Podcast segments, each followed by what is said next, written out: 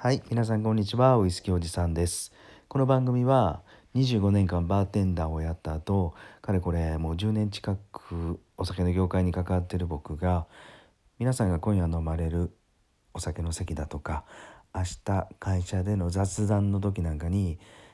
ちょっと盛り上がりそうなウイスキーの小ネタなんかを発信していく番組です。えっ、と、たまにね、脱線して、ただぐだぐだぐだぐだつぶやくだけの回もあるんですが、よかったら今日も10分ほどお付き合いください。さて今日もねグダグダ会です。えっともうこの時間夜のまあ8時近くになってるんですが収録する予定はなかったんですけどねもうあの今日は夕方からサウナに行った後美味しいハイボールを2杯ほど飲んで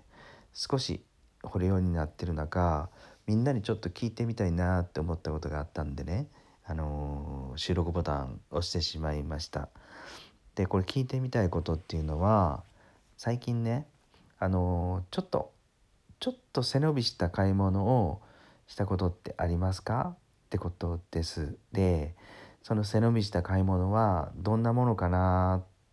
と思ったんですよ。みんなに聞いてみたいな。どんな買い物してるんかな？と思って。でこれね僕は最近っていうかあの何ヶ月か前のね誕生日自分の誕生日の時に普段は絶対買わないもの今すぐ必要なかったんですけどちょっと奮発して買ったものがあったんですね。でそれっていうのはメガネなんですよ。メガネのフレームですよ。うん、ど土入り、うん、じゃなくて普通のいわゆる伊達メガネです。でね もうあのほんと久しぶりに自分自身のものを買おうと思って、まあ、ちょっとどうせならいいものが欲しいなと思って、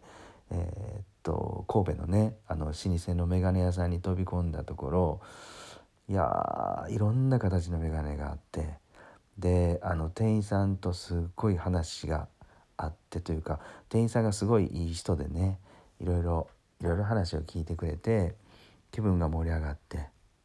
で思わず財布の紐が緩んだっていうかめちゃくちゃ気に入った眼鏡があってただねそれは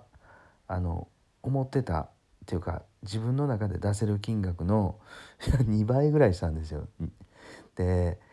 現金もねあのその眼鏡ぐらいはの金額はなかったのでどうしようってね20分ほど迷った挙句買いますって言ってしまったんですよね。でその金額っていうのはもう当時でも覚えてますあの連想したのがその金額とあこれだったらこれいけるなと思ったのが吉野家の牛丼の波あるじゃないですかあれが100回食べれるなと思ったんですよね。うん、まあまあ僕はそのレベルのあのあれなんですけど普段はもう絶対しかもすぐに必要のないものメガネっていうのを何て言うんだろうな予算以上の倍ぐらいするものをね結局買っちゃったんですけどその店員さんの話と話があったんでで現金もですねあの半分ぐらいしか持ってなかったんで「ちょっと待ってください」って店員さんに言って ATM まで走ったのを覚えてます。はい。それが数ヶ月前。